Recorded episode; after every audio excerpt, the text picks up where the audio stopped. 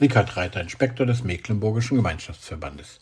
Heute ist Mittwoch, der 28. Juni. Wir haben ein wirklich schönes Grundstück, darüber freuen wir uns jeden Tag neu.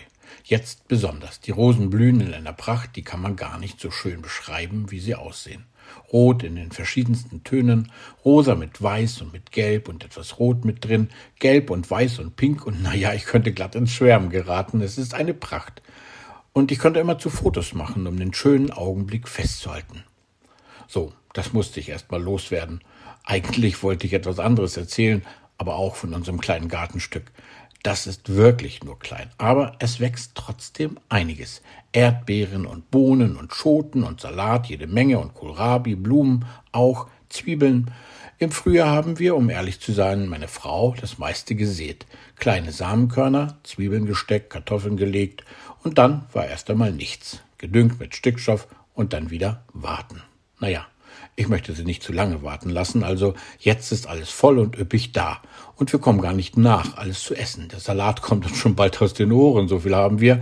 Alles hat ganz klein begonnen mit ein paar Samenkörnern, einer Pflanzkartoffel, naja, ein paar, oder ein paar kleinen Zwiebeln. Das Samenkorn ist nicht mehr da, die alte Kartoffel hat sich vermehrt und viele kleine oder große sind unter der Staude gewachsen. Zwiebel hat eine Wandlung vorgenommen. Erst sah es aus, als würde sie gar nicht wachsen und nur Lauch wäre da. Aber wenn man lange genug wartet, da kann man an ihr das Wunder einer Wandlung sehen. Aus der alten mini kleinen Zwiebel ist eine neue, große, frische Zwiebel geworden. Was für ein Wunder. Nicht umsonst gebraucht die Bibel dieses Wunder der Natur, um vom Wunder des neuen Lebens mit Gott zu erzählen. Das Weizenkorn erstirbt, bevor es Frucht bringt. Im ersten Petrusbrief wird uns von einem noch größeren Wunder erzählt. Da heißt es, so heißt es heute im Lehrtext, ihr seid wiedergeboren nicht aus vergänglichem, sondern unvergänglichem Samen, nämlich aus dem Wort Gottes, das da bleibt. In der Natur muss das Alte ersterben, um Neues hervorzubringen. Bei Gott wächst neues Leben aus einem unvergänglichen Samen, dem Wort Gottes. An anderer Stelle sagt die Bibel, alles wird vergehen, aber mein Wort nicht, sagt Gott. Und wir erleben, wie Gott spricht und es geschieht. Gott spricht in der Schöpfung und es lässt die Erde hervorbringen.